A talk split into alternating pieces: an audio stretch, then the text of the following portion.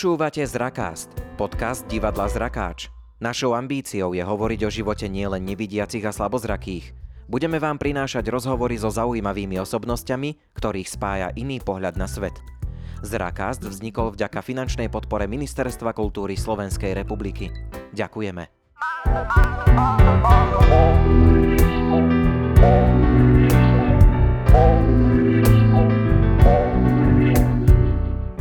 Fotograf, ktorý nevidí. Tak by sa v krátkosti dala charakterizovať práca nášho dnešného hostia.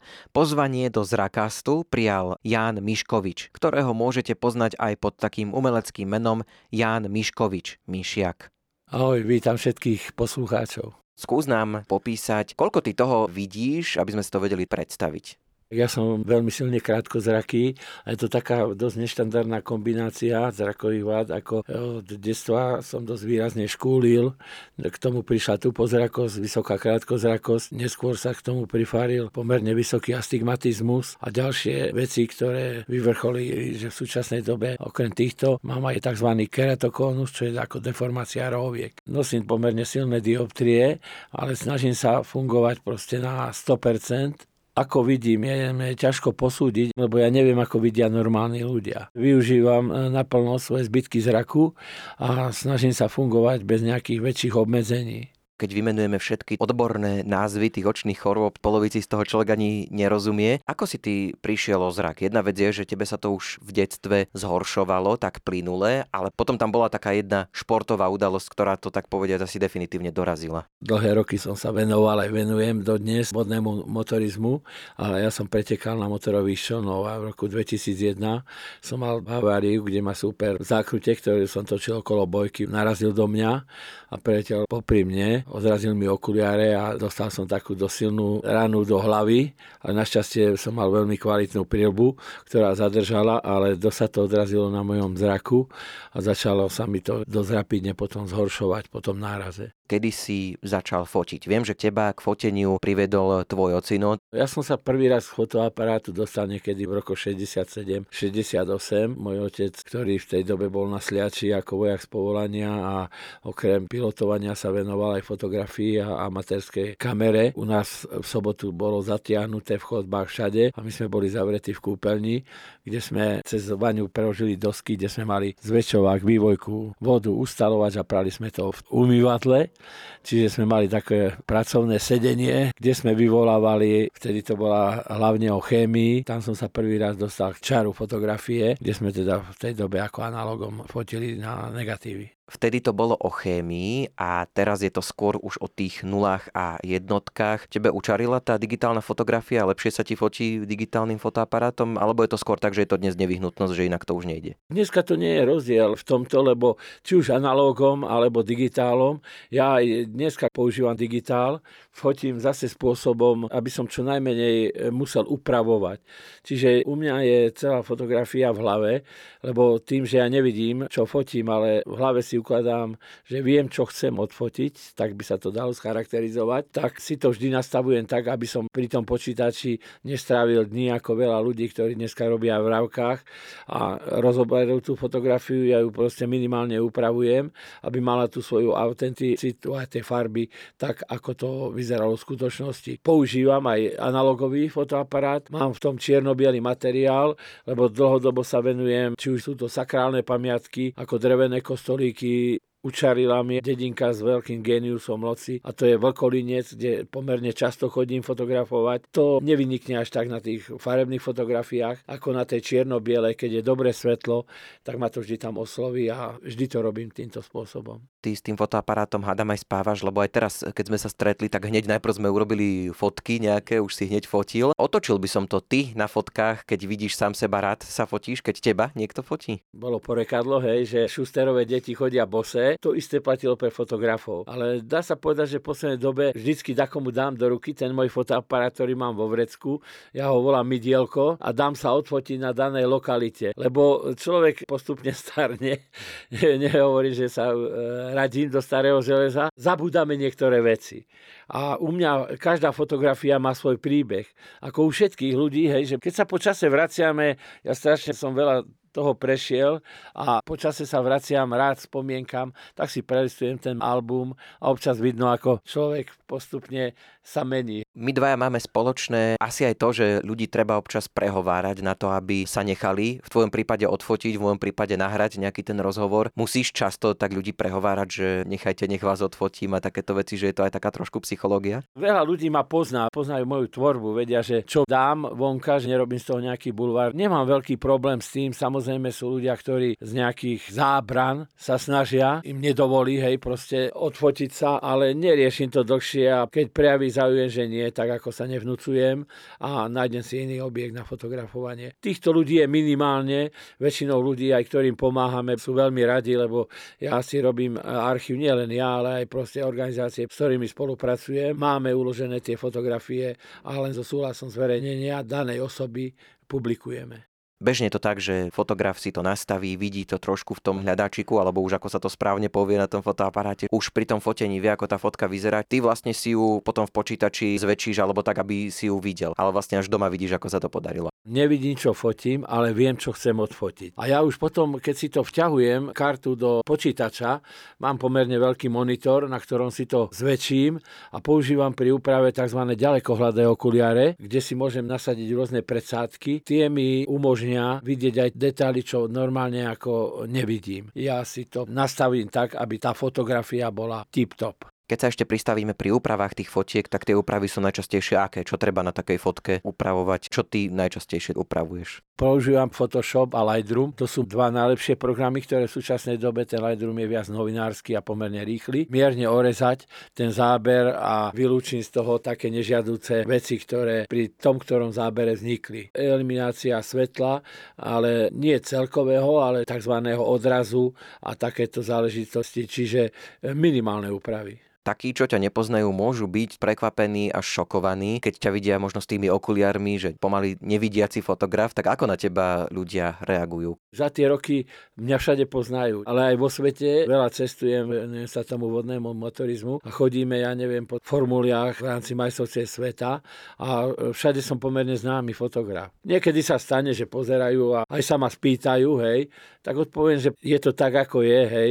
Najčastejšie reagujú deti, povedia, že mamka pozri, aké má ten ujo smiešné okuliare. To ja vždycky na to dosť typne odpoviem, že to je preto, aby som ťa lepšie videl a mám veľké zuby, aby som ťa mohol lepšie zožrať ty si o ten zrak prichádzal aj vďaka športom, ale na športy si nezanevrel, pretože fotíš aj športové podujatia. Môj taký hlavný záťah je práve športová fotografia, ktorej sa venujem. Volajú nás aj lovci okamihov, lebo sú to okamihy, ktoré sa neopakujú hej, pri športe. Každý šport je pre mňa výzva. Vždy, keď idem fotografovať nejaký nový šport, ja sa snažím si naštudovať čo najviac, hlavne pravidlá, aké sú a e, zistiť si o tom športe podrobnosti.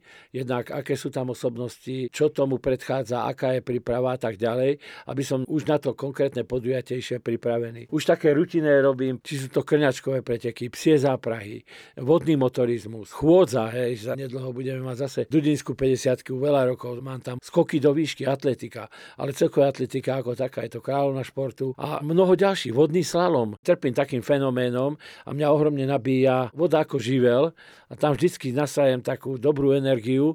Aj ľudia, ktorí sa pohybujú okolo vody, sú vždy veľmi sympatickí, príjemní.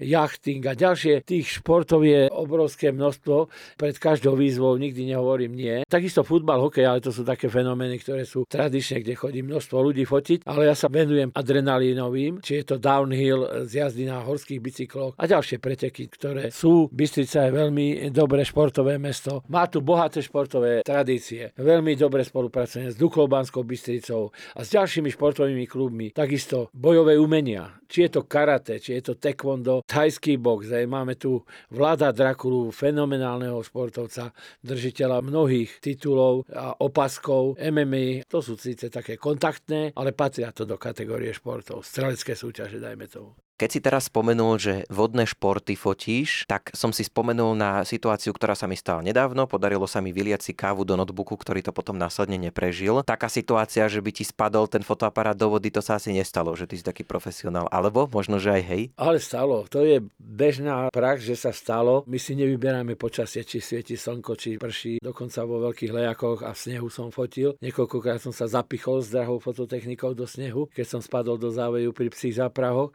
ale našťastie tá fototechnika vydržala, ale stala sa mi taká vec. Fotografoval som v to je v Taliansku v Dolomitoch, nedaleko je Cortina di Ampeko, na jazere, bolo to niekedy v auguste. Voda v tej dobe mala plus 4 stupne, lebo to je také ľadovcové jazero. A vypadol mi z ruky fotoaparát, nie veľký, midielko v tej dobe, ktoré som používal, tak som siahol, našťastie som ho zachytil a vyťahol som ho z vody, vybral som to, rozobral, nechal vysušiť a fotoaparát fungoval ďalej. Keď budeš pri týchto príhodách, tak prípadne nejaké premazané pamäťové karty, stratené fotky, to si asi tiež už zažil. To sa mi stalo, stalo sa mi to niekoľkokrát práve v začiatkoch.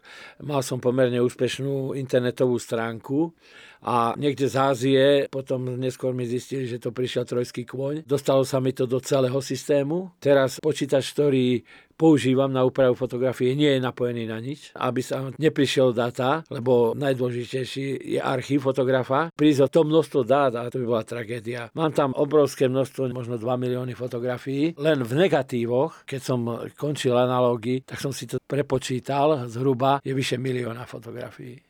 Keď sme pri tých športoch, to sú podujatia, kde sa na teba nečaká. Keď povieš tým ľuďom, že postavte sa mi tu a takto sa mi otočte a usmejeme sa a cvakneme a sír, tam si to viem predstaviť, že máš nejaký čas, ale pri tých športoch tam sa to nedá, hej, že povieš tým športovcom, počkajte ten gol, ešte raz by ste mohli, lebo sa mi to nepodarilo odfotiť. To je asi dosť stresujúce, že nikto tam na teba nečaká. To sú veci a výzvy práve preto nás volajú lovci okamihov, lebo si zober, že ide finále behu na 100 metrov čo prebehne v priebehu 10-11 sekúnd a musíš to snímať. Našťastie tie aparáty, ktoré v súčasnej dobe používame, majú veľkú rýchlosť. Môj aparát sníma 13 obrázkov za sekundu. Vieme zachytiť tú atmosféru, tú dynamiku toho športu. To je jedna vec. A samozrejme, to sú zábery, ktoré ťažko môžem potom povedať, mne to nevyšlo, ideme znova. Na stupni výťazov to je už od ich, ja už málo kedy chodím fotiť stupne výťazov, tam sú fotia tzv. mobilisti, ktorí sa tam mocú, lebo už to nie je pre mňa adrenalín. Ale pri týchto pohybových športoch, či sú to už forma rozmazu, hej, že švenkovanie, alebo ďalšie, že ukázať dynamiku a krásu toho športu. Ty ako fotograf máš asi prístup, že sa dostaneš aj na také miesta pri tom športe, kde bežný divák sa nedostane. Hej, že máte nejaké výsady, že môžete byť bližšie. Na to nám slúžia tie akreditácie v rámci jednotlivých svetových podujatí, ale aj už u nás sa to ujalo, hej, že sú tie pres zóny tzv., kde sa pohybujú novinári a z toho sú ešte vyčlenené zóny pre fotografov. Je to problém jeden, že tam sme potom v hrči celé. Proste, a všetci máte to isté vlastne. Svojím spôsobom to isté. Závisí len od techniky a od nastavenia toho aparátu. Hej. Raz spomínam na svetový pohár v ženskom lyžiarskom slalome. Ešte jazdila Veronika Velezuzulová, no a samozrejme Peťa v Jasnej, kde nás bolo na kolienku Proste vtedy snad nás tam bolo 80. Naraz, keď sa aj blíži k tej bránke, ktorú sme si vytipovali, tak to bol rachot gulomotné tango. Lebo všetci snímali naplno hej, a celý ten prejazd a potom sa vyberajú samozrejme tie najlepšie foťky. No ja to poviem tak veľmi hnusne, že vy kazíte prácu nám rozhlasovým redaktorom, lebo keď má prejav premiér alebo prezidentka, nepočuť nič, lebo rachotia fotoaparáty. My používame zrkadlovky a to zrkadlo tzv. klepne. Je tam tichý režim, ale e, spomaluje celú reakciu fotoaparátu. Čiže to sú tie klepania, to sú tie cvaky. Ale už v súčasnej dobe začíname a veľmi sa do sveta dostalo tzv. bezrkadlovky, ktoré robia takisto veľmi kvalitné. Ja už vlastním jednu z nich tu nepočuť. Tie zrkadlá, tie cvakli a teraz tieto bezrkadlovky je úplne ticho. Ja sám si neviem skontrolovať, či som cvakol, lebo som bol zvyknutý na to cvakanie. Hej. Často s nimi robím divadelné predstavenia, lebo na divadlách pri tom vystúpení, či je to už činohra alebo ďalšie, vadí ľuďom cvaknutie. Chodím robiť tieto divadlá a koncerty, dosť často ma na to volajú, tak som si zaobstaral túto bezrkadlovku a teraz, keď som pri nich, nevedia, že som ich odfotil. Okrem toho, že fotíš športy, tak fotíš aj osobnosti. Dokonca tie fotky, myslím, aj zväčšuješ. To je taká moja srdcová záležitosť. Ja v súčasnej dobe vlastním okolo 2000 fotografií rôznych osobností v rôznych časových obdobiach. To fotografia bola, keď som fotil svätého otca Jana Pavla II. v Banskej Bystrici v roku 2004, kedy bol na pastoračnej návšteve. Mal som Michaela Schumachera. O tieto dve fotografie som prišiel na jednej výstave. Nebola poistená, niekto to nemcavať pod kabát. Tie fotografie boli aj podpísané Svetým Otcom a Schumacherom. To sa mi už nepodarí, žiaľ Bohu, ani u jedného. No ale mám tam strašne veľa iných osobností. Keď len zoberiem z našich športovcov, Nastiu Kuzminu, Maťa Tóta, hercov, Tetu Kolníkovú, Stana Radiča, môjho výborného priateľa, Michala Dočolovanského a ďalších, ktorí už nie sú medzi nami, ktoré radím v súčasnej dobe medzi také moje klenoty, že som zažil a spomínal s tými ľuďmi. Mal som tú možnosť a som rád, že som sa dostal k ním, aj sme sa porozprávali, aj mi to potom následne podpísali tú fotografiu fotografiu. Pri tom Svetom Otcovi by som sa pristavil kvôli tomu, lebo spomínali sme, že často ste ako fotografii v jednej hrči a fotíte vlastne to isté, ale práve pri ňom sa tebe podarilo trafiť taký dobrý moment. V roku 2003 pri pastoračnej návšteve Svetého Otca v Banskej Bystrici sme mali ako fotografii vyšlenený trojuholník, ktorý bol od morového stĺpa, kde sme boli a až po pódium kde bol Svetý Otec. My sme tam boli v skorých ranných hodinách, ešte tak mrholilo, museli sme prejsť kontrolami. Ja som vtedy tam používal 800 mm objektív, ten chceli v každom prípade vidieť, mrholilo a chceli, že nevidia cezeň. Hej, samozrejme, nedá sa, lebo tam je clona a ďalšie. No ale potom ma pustili, usadil som sa vedľa francúzskej televízii, tam som si postavil staty, všetko a už ako prichádzali novinári, tak ďalší sa tam hrnuli. Všetci sme cvakali zábery. Potom sa nám podarilo, všade bola tá ochrana, pravdepodobne švajčiarska garda, alebo proste tí ochrankári a dostali sme povolenie, že po piatých nás púšťali. Poza tribúnu sme sa dostali do priestoru, kde v súčasnej dobe je na budove vyššieho územného celku pamätná tabula, že tam slúžil Svetú Omšu, Svetý Otec Jan Pavel II a odtiaľ sme fotili. Bolo to cirka na tých 5 minút a celý čas Svetý Otec mal zakrytú dlaňami tvár a už nás tlačili, že poďte, poďte. Ja som bol v tom cípe presne a už ten ochrankár vraví aj vraj moment. V tom momente momente si svätý Otec odkryl tvár a zopol ruky. A to bol ten top záber, na ktorý som svojím spôsobom čakal. Ostatní to vzdali, ale moja tvrdohlavosť mi nedala a odfotil som to. A potom sa tá fotografia dostala aj do Vatikánu a dodnes je tam. Tak hovoril si o tej zlej skúsenosti na výstave, že tieto fotky niektoré sa aj stratili, niekto to odtiaľ zobral. Rád vystavuješ, máš také, že, že výstavy? Ja mám strašne veľa výstav. V minulosti som veľmi často vystavoval na mnohých zahraničných výstavách. Mám portfólia a pripravené výstavy na požiadanie. V súčasnej dobe robím každých 5 rokov nejakú tému. Posledne som mal pri výročí. Pre 4 rokmi som mal 60 rokov. Téma bola šport môj každodenný. Predtým som mal osobnosti. Na budúci rok chystám, zase budem mať 65 rokov chystám folklór. Folklór je fenomén Slovenska, ale nezameriavam sa na folklór len taký ako teraz, že folklórne skupiny, ale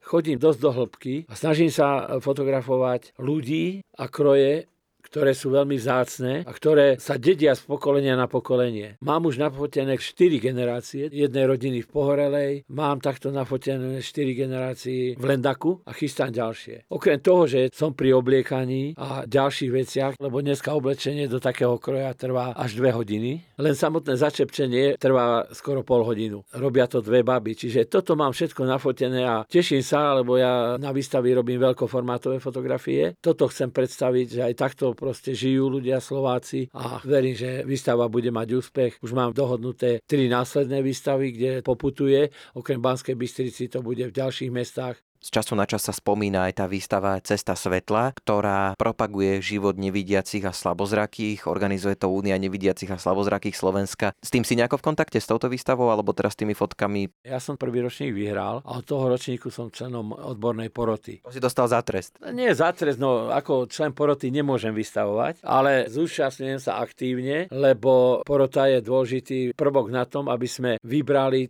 to najlepšie, čo je. Čiže to je jedna vec. Druhá vec je, začal som pred 5 rokmi a v súčasnej dobe prebieha finalizácia ďalšej súťaži, ktorú som rozbehol v rámci Lions klubu. Je to Nevidím, ale fotím V4. Začali sme to v rámci V4. Hlavná téma je fotografie zrakov postihnutých ľudí, ktorí dneska totiž to fotí každý. A je tam otvorená téma, ktorá je zameraná na to, ako to vidia zrakáči. My dneska nerozlišujeme na tom, či je to ostré, neostré. Ide záber ako taký a som rád a teším sa z toho, že sa tam dostávajú veľmi kvalitné zábery. Veľa ľudí sa čuduje, že nevidiaci fotia. Tie fotografie niektorých, ktorí dostávame, sú veľmi dobré aj kvalitné, čiže máme iný objektív hodnotenia ako pri súťažiach vidiacich, no ale objavujú sa tam pekné fotografie a som rád, že sa to tak rozbehlo a každý rok je väčší a väčší počet účastníkov. Čiže aj tento rok sa teším. Chodí nám to internetom, zase dáme dokopy a začiatkom novembra počítam, že sa stretne porota a vyhodnotíme. Spomenul si, že si teda získal prvé miesto v súťaži Cesta svetla. Nebolo to ani zďaleka jediné ocenenie, tak niektoré spomeňme nielen ocenenia, ale máš aj certifikáty. Za tie roky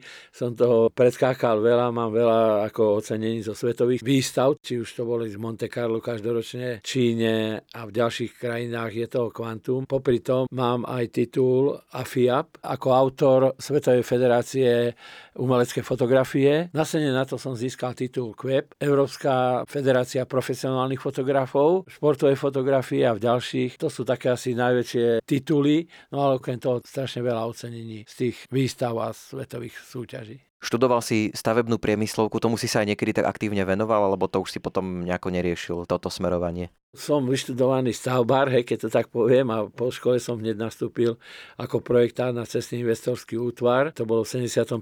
roku a do roku 83 som na vtedajšom cestnom investorskom útvare robil projektanta, kde som sa dostal až do funkcie samostatného projektanta. V roku 1983 som nastúpil na športovú kariéru na krajský výbor z Vezarmu, kde následne som robil československého trénera v lodnom modelárstve, kde som absolvoval e, spustu majstrovstiev sveta, majstrovstiev Európy až po zrušenie zväzarmu, ktorý bol hneď v prvej etape po revolúcii 8.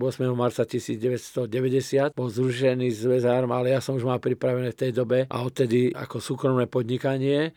Vedel som, mal som vytvorenú štruktúru a hneď som začal podnikať ten zrak sa ti zhoršil aj vďaka tomu, že si sa venoval práve tým vodným športom a tým motorovým člnom, tak ťa to neopustilo, chodíš na tie motorové člny. Vodný motorizmus sa jazdí formula na vode je to. Tie lode dosahujú v rovinkách rýchlosti 200 km hodine a jazdí sa to normálne v skupinový pretek podľa priepustnosti trate býva od 16 do 24 lodí a jazdí sa to na počet okruhov a ako normálna formula. To sú preteky a tento systém nám funguje dodnes. Mám ho v Dukle Banská Bystrica Mariana Junga, čo je jeden z najlepších pilotov na svete. 7-násobný majster sveta a 13-násobný majster Európy. Vo vodnom motorizme s týmto absolvujem a chodím po týchto pretekoch. A ako fotograf, ale aj svojím spôsobom tréner a manažér od športov si teraz oddychneme a zakončíme to kultúrou. Čo ty a divadlo? Chodíš do divadla? Viem, že teda nejaké jazzové koncerty alebo jazzových umelcov si aj fotil? Divadlo patrí neodmysliteľne k mojej činnosti. Dlhé roky od založenia divadla u Kreškov v Tajove fotím divadelné vystúpenia, pokiaľ som tu. Teraz kvôli korone sa, žiaľ Bohu všetko bolo zrušené, ale venujem sa aj tejto tvorbe. Videl som spústu predstavení a samozrejme jazzová hudba je úžasný fenomén, čo sa týka improvizácie, čiže muzika, pri ktorej platia veľa mojich zásad, hej, lebo často tiež improvizujem. Takže či sú to rokové koncerty, vážna hudba, vo všetkom človek vie nájsť svoje krásu. Nedávno som fotografoval muzikálový festival Joška Debnárika v Brusne, kde boli úžasní umelci, kremnické geky a ďalšie podujatia, ktoré sú tu v okolí. V podcaste Divadla Zrakáč Zrakast sme sa dnes rozprávali, dá sa povedať, s nevidiacim fotografom Janom Miškovičom z Banskej Bystrice, tak ďakujeme ti veľmi pekne, že si si našiel na nás čas a nech ti to fotí aj naďalej. Ďakujem aj ja za pozvanie a všetkým prajem dobre svetlo.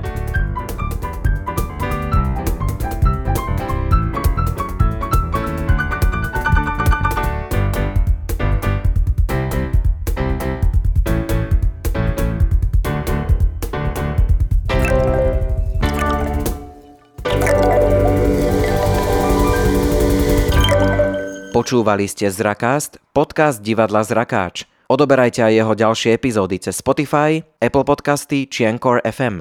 Novinky z divadelného diania sledujte na našom facebookovom profile, ako aj na webe divadlozrakáč.sk.